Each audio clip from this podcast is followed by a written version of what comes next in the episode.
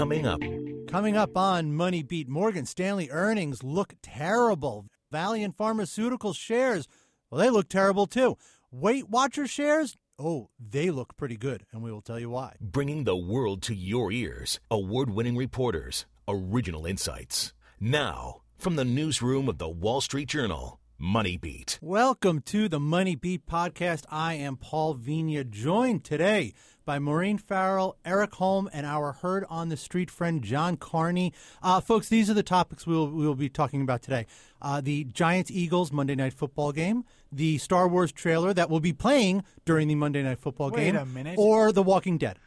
Hey, No, what about but- the Mets? Come on. Oh yeah, okay, okay. We can talk about the Mets too. We can talk about the Mets if you want to do the Mets, or or or uh, we can talk about Morgan Stanley's earnings this morning. So you you guys choose. Maureen, you start us off. What do you want to talk about? Well, I would say Morgan Stanley looks a little bit more like the Cubs over the last two days. Ooh, painful. Really? Well, okay, uh, why? What happened with Morgan Stanley earnings this morning? So they were just brutal, uh, pretty much across the board. Correct me if I'm wrong. I mean, John, but there were small bright spots. They had a little tax boost. Their M and A advisory fee looked pretty good.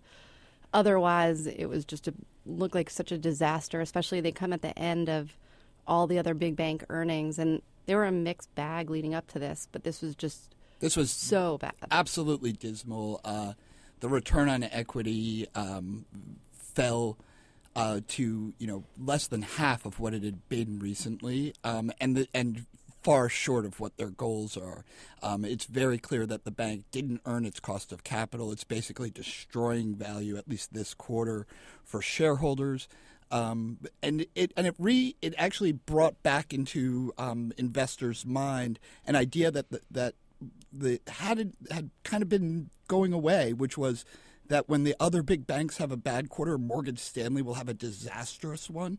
That's back now in front of investors' minds. It really does seem like when capital markets are um, e- are experiencing volatility, that Morgan Stanley um, is going to have a lot of trouble navigating through those. Why is that? What is it about Morgan Stanley that makes them different from their peers? Well, one, they don't have, uh, unlike a J.P. Morgan or a Citigroup, they don't have a giant bank that's going out there. commercial lend- bank. Right, a mm-hmm. commercial bank that's going out there lending mortgages and doing things that aren't as tied to financial markets. Now, they are trying to build up other businesses. They have a wealth management business. They want to do more kind of banking things with wealth management clients, but that's in its nascent stages now, and they don't do a lot of it.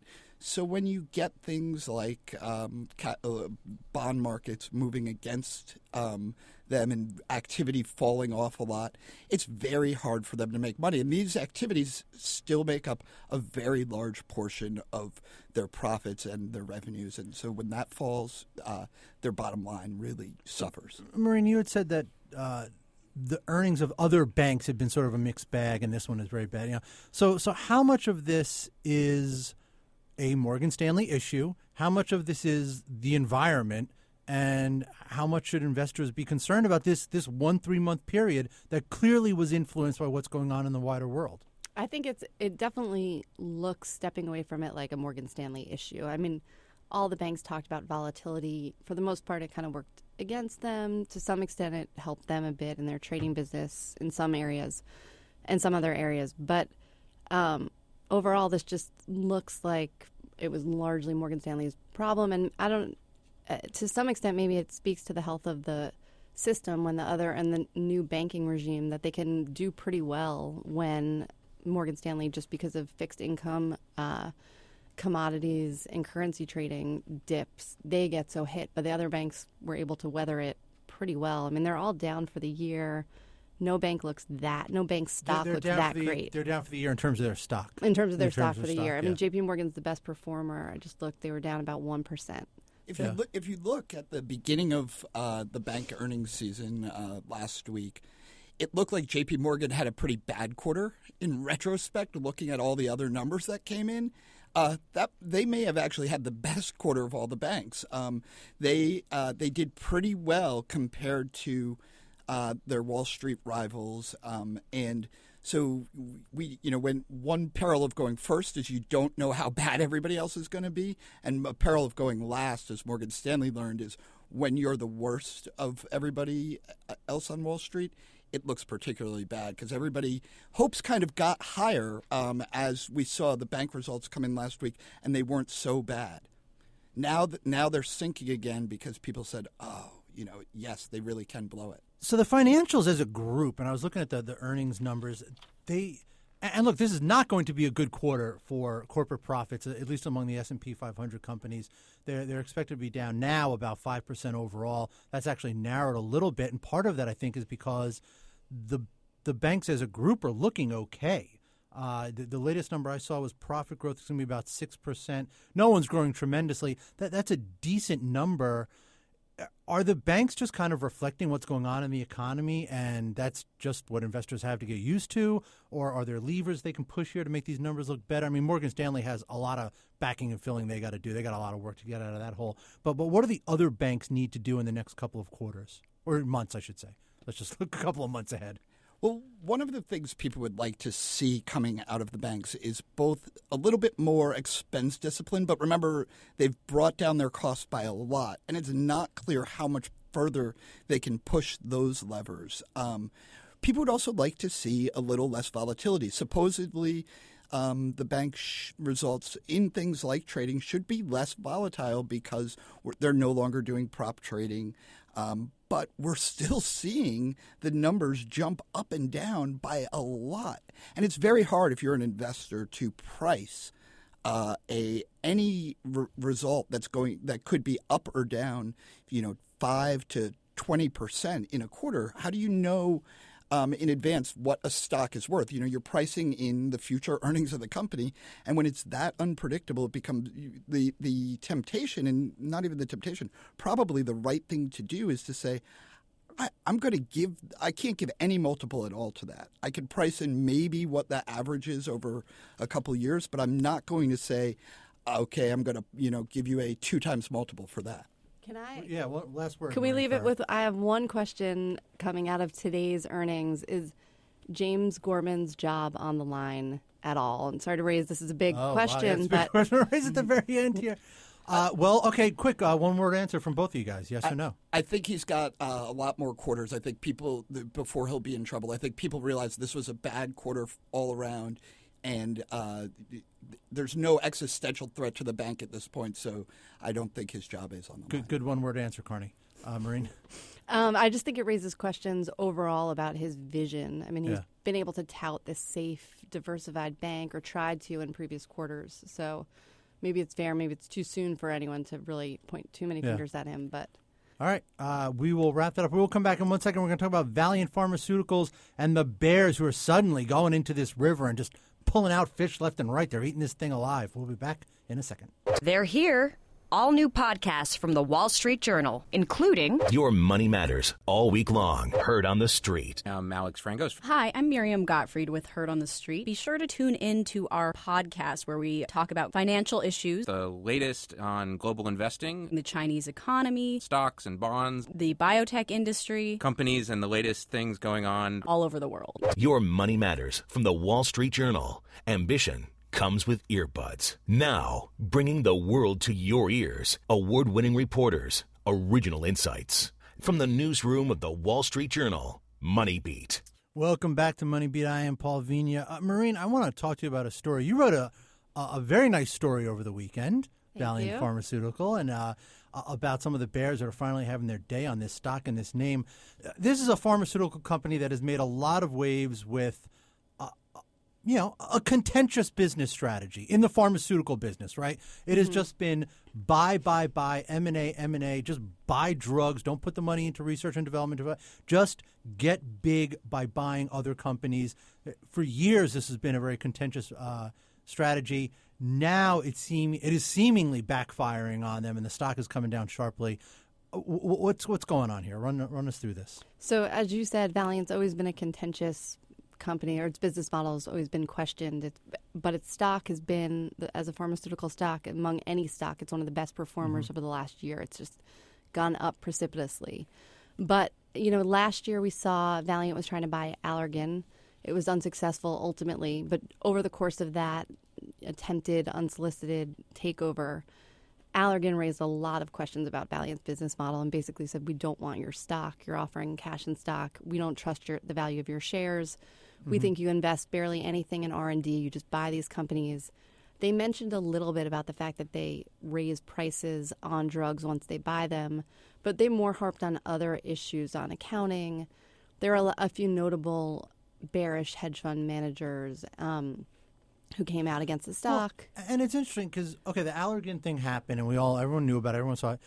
But was it really? You know, you mentioned them raising the prices, and, and was that the thing? Because that's much more recent. exactly. The whole controversy over that is, is that the thing that has really kind of started to to take a big bite out of this company? Yep, that's that's what's been happening recently. I mean, we they knew it. They brought it up. Allergan. Other people have raised that issue, but lately that's really come into focus. That Turing CEO. I'm actually yes, exactly. I'm surprised that we didn't see uh, the stock actually start to come down even earlier on that basis because we had a lot of politicians out there decrying other companies uh, raising drug prices.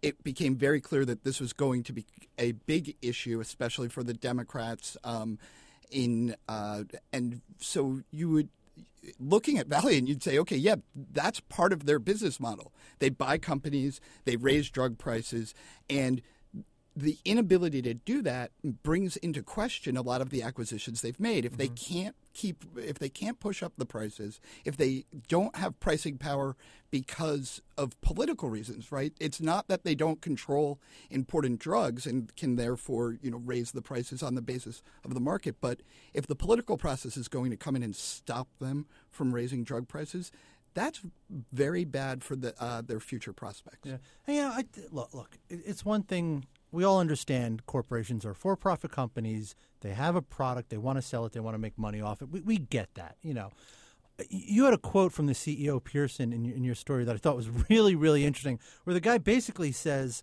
that. Uh, you know the, the drugs that they've bought sometimes they're dramatically underpriced relative to their clinical value and that you know appropriate pricing is important to the US healthcare system that means that you should be raising your prices 300%. I mean, I know that there's a, a political calculation being made here, but but there's also got to be a common sense calculation being made here. I mean, these are important drugs. These are drugs that people need. There is a reason that the government gets involved in the pricing of these issues. Are these guys gouging their customers? Well, what I will say is today, I mean, he made a real about face on their conference call on, on, that on a lot of issue. tax, right, Maureen? I mean, not not even on this issue, which is an important one, but on a lot of a lot of their whole business model is suddenly seemingly in question. Exactly. I mean, they said that you know we're not going to do as much M and A. We're going to cut that back a lot. We're definitely we're very unlikely to do more acquisitions in which the drugs are quote mispriced. You know, so ones in which they'll raise the price. They would, would assume to raise the prices on it. They said they're going to start looking at R and D. Um, so it's just so many different pieces of their business model. And we saw today the way investors responded is the stock right before I got up here is down eight and a half percent. Yeah. There, there's a certain irony to that, right? Because one of because the company is actually doing what a lot of the critics have said it should do, right? Right, Spend right, on R and D, stop making all these acquisitions, uh, stop uh, having your business model be mas- based on finding cheap drugs and making them suddenly expensive for their users. Um, but I think the reason why this pushes down the stock is that it's owned by the people who believed in that old business model, not by the critics, right? So it's the people who said, no, no, the critics are wrong. We like this stock. Now the company says, uh, our critics actually may have had a point, and um, that disheartens uh, a lot of the current investors. All right, uh, let's let's leave it there. This is the story that we're going to clearly revisit again at some point. Uh, you know, one thing that's interesting, another interesting, very interesting story. Authors are very cognizant of what is called, you could call it the Oprah effect. You know that if you're an author and you get your book on Oprah, uh, you know, if she was in the book club or she actually had you on her show when she had a show, now she's got her own network. You knew that getting the stamp of approval from Oprah Winfrey was about the best thing you could hope for. And now a corporation has learned that getting a stamp of approval from Oprah Winfrey is is pretty good. Oprah today announced that she bought a 10% stake in Weight Watchers, and uh, almost immediately, right, guys, uh, the, the stock was up uh, 90%. Huge day, huge day for Weight Watchers, Erik Holm. Yeah, no, it, it jumped uh, about 80% at the open, Yeah. and it's gone up from there. It's crazy. Now, the, the, the, the best part about this, uh, in my view, is it Oprah has made a lot of money on a lot of things, but this has to be the fastest $50 million that she's ever made. Anybody, right? On the first tick this morning, Right. she was up over $50 million on Wow. her investment. So what happened is she, she she's taking a she bought a or agreed to buy a 10% stake in the company. And she's going to be sort of front and center as their new pitch woman. Right. Um, you know, they've had Jennifer Hudson and other people uh, in that role in the past. But not only is she going to be a board member, a 10% owner, she's going to be the new face of Weight Watchers. And can you imagine um, how much it would have cost them to try to hire Oprah Winfrey Yes. as the spokesperson? Absolutely, yeah. Yes. Well, So- now to be fair, they are uh, booking a, a uh, I think it was a fourteen million dollar charge because they're giving her stock options as well, Sure. another five percent of the company. But Oprah doesn't get out of bed for less than I don't know what. But yeah, eh, but you're right. Yeah, she's she. The, the, everyone wins, it seems, by this Right. arrangement where she's going to be for five I- years. I, was I was thinking the same thing because I know reading reading some of the articles ahead of this, they had talked about how Weight Watchers, yes, they had Jennifer Hudson, but they'd kind of gotten away a little bit from this whole celebrity pitchman model. Whereas you look at Nutrisystem, and, and they've got Marie Osmonds all over the place still, and, and they and that stock's down eight percent today, by the way. But I thought the same thing. I thought this is almost like them going back to that celebrity pitchman model, just. Rather than paying Oprah outright, they gave her a stake in the Although they company. have a, they have a very good story here, right? Um, one of the things like Warren Buffett used to say is uh, about investing is look for products that you like and invest in the companies that make them. Oprah says that's what happened here. She thought Weight Watchers was a great product, and so she wanted to invest in it. Um, that is a, a very good investment story because it's not just like oh she thought it was underpriced or anything like that. She's both investing in it and saying, you know, and therefore endorsing it as an investment, but at the same time saying that investment endorsement is based on the product endorsement as well. That is the like uh, the perfect cocktail to make this thing explode higher. Um, w- You know, the irony, of course, is you don't usually associate like biggest gainer with Weight Watchers and, and that being good news, but yeah, it's on you all know, the biggest and, and gainer the, lists. the question becomes: This is a great one-day story, right? It's a great one-day story for Oprah. It's a great one-day story for for Weight Watchers investors. But is this a good long-term story? I mean, this is a company that has struggled. There's a lot of competition in this space. Ch- tastes change, literally and figuratively. Uh, did did she? You know, in two years from now, are we going to say, yeah, she made a good deal? I mean, I know we can't know that, but you know, come on, guys. I'll I'll just say, yeah. You know why? Um, Oprah is not. On, I would love to have. I bet lots of people in corporate America would love to have Oprah Winfrey on your board. Oprah Winfrey is actually, you know, has showed she has staying power. Tastes change in America, but nobody Right. loses taste in Oprah Winfrey. I would love to have her advising me if I was running a company on how to stay, uh, you know, at the forefront of American taste. She knows. Okay, so that's a fair point, but OWN struggled. Isn't that fair to say? I mean, she she's ha- network, she you mean, has yeah her network. her network own. I mean, she wa- she figured out this like magic that she has, but it seems like it has not translated into her own network. I mean, I don't know exactly Well, what the financials are, but it right. seems like it has not broken through in the way that a lot of people I had mean, expected. I mean, she's admitted She had an incredibly popular talk show.